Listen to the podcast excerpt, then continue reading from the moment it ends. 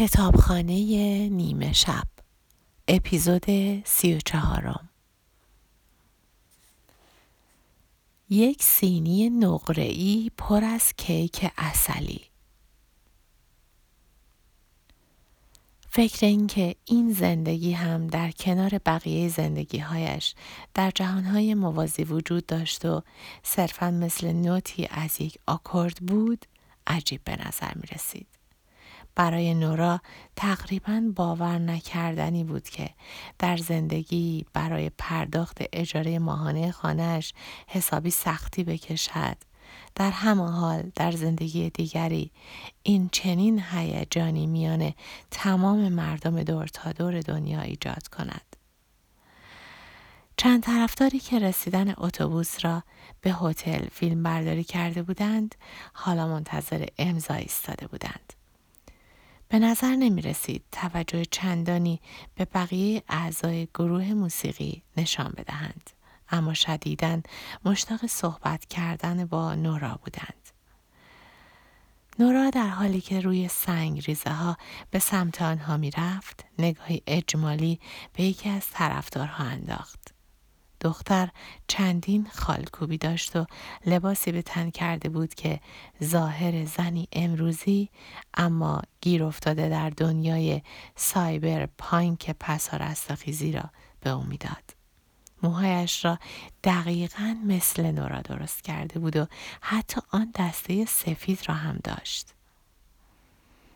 نورا نورا سلام عاشقتیم ملکه ممنون که اومدی برزیل.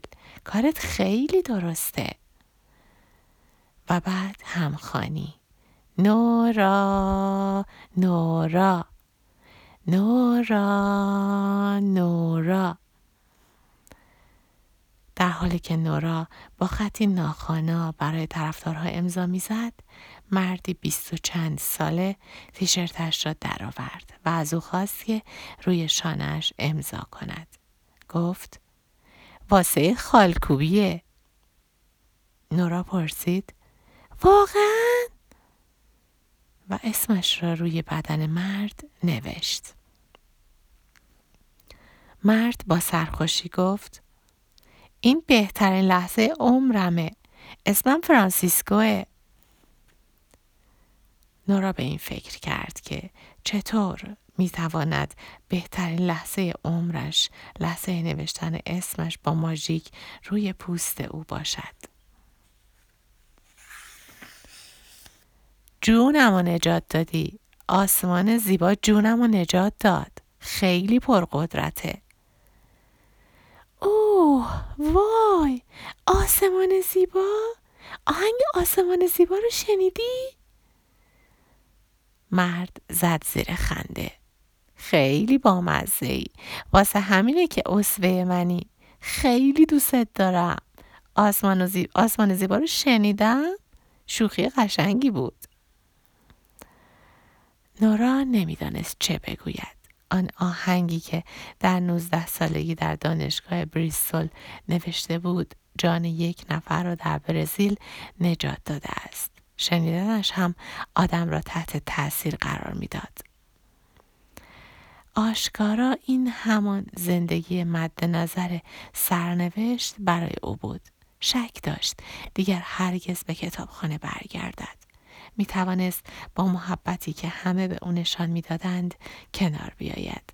بهتر از این بود که در بدفورد سوار اتوبوس خط هفتاد و هفت شود و زیر لب رو به پنجره آهنگ های غمگین زمزمه کند. برای دوربین های سلفی ژست گرفت.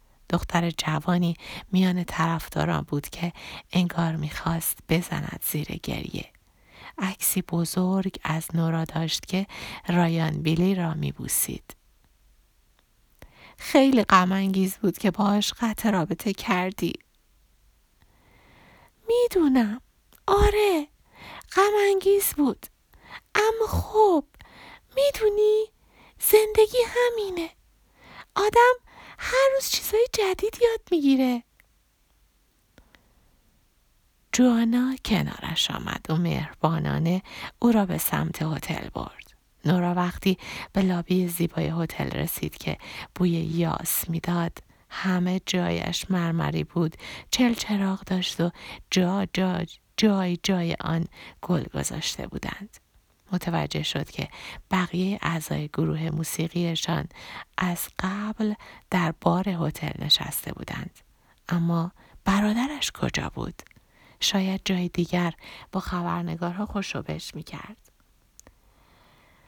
وقتی به سمت بار به راه افتاد با یک نگاه فهمید که همه از دربان گرفته تا منشی ها و مهمان های هتل نگاهش می کردند. نورا سرانجام موقعیت این را داشت که بپرسد برادرش کجاست که ناگهان جوانا به مردی اشاره کرد جلو بیاید. مرد تیشرتی به تن داشت که با فونتی شبیه نوشته های فیلم های علمی تخیلی قدیمی رویش نوشته شده بود هزار تو. مرد احتمالا چهل و چند ساله بود چون ریشی خاکستری و موی کم پشت داشت اما به نظر می آمد در حضور نورا استرس دارد. وقتی با نورا دست داد تعظیمی کوتاه به او کرد. گفت مارسلو هستم. ممنون که با مصاحبه موافقت کردین.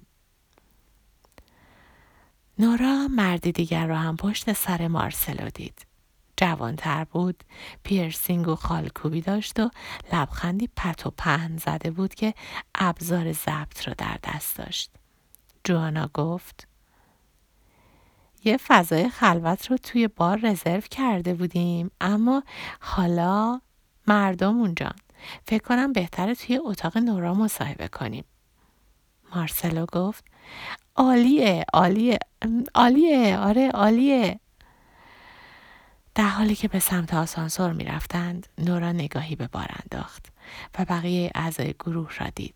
به مارسلو گفت می‌دونین شاید دوست داشته باشین با بقیه اعضای گروه هم حرف بزنین نه؟ چیزهایی رو که من یادم نباشه اونا یادشونه. خیلی چیزاست. مارسلو لبخند زد سر تکان داد و مهربانانه گفت فکر می‌کنم اینطوری بهتر باشه. نورا گفت اوه باشه. همانطور که همه چشمها به آنها خیره شده بودند منتظر آسانسور مانند ماندند. جوانا به سمت نورا خم شد. حالت خوبه؟ البته. آره. واسه چی؟ نمی‌دونم. فقط امشب فرق کردی. چجور فرقی؟ فقط فقط فرق کردی.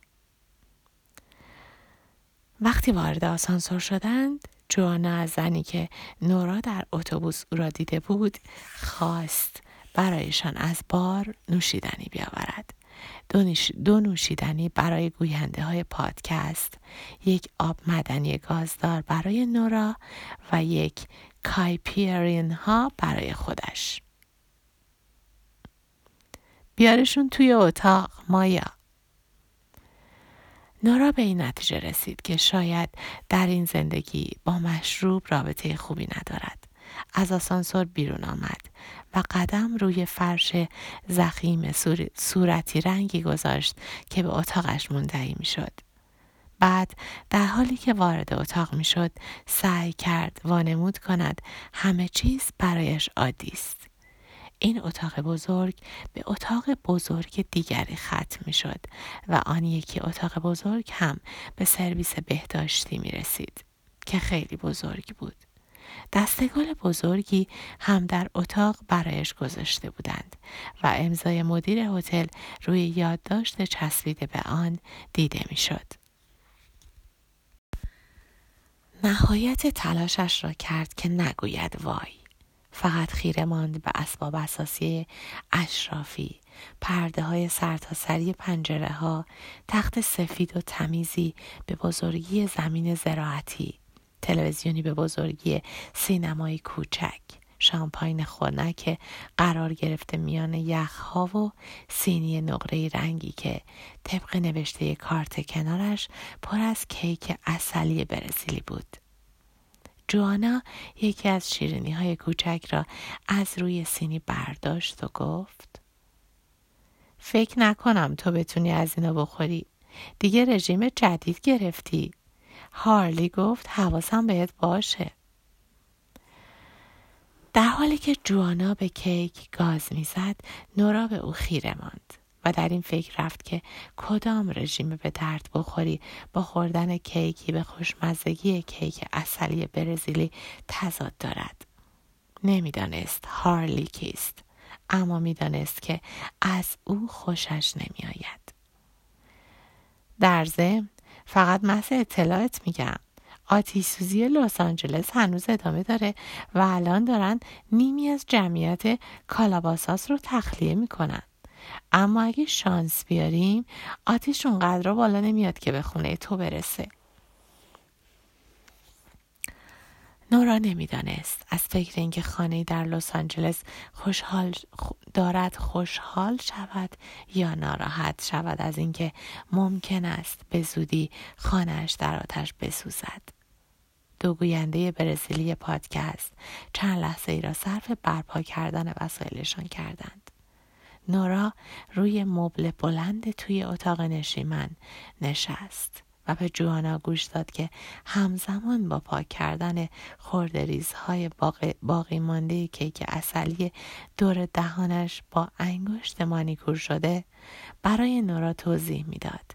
این دو نفر گوینده های محبوب ترین پادکست برزیل به اسم اوسم هستند. جوانا برای مشتاقتر کردن او گفت بین مردم حسابی شناخته شدن تعداد شنوندهاشون خیلی زیاده. واقعا ارزش داره که انجامش بدی. مثل شاهین مادر بالای سر نورا ایستاد و, در و تا شروع پادکست پیش او ماند.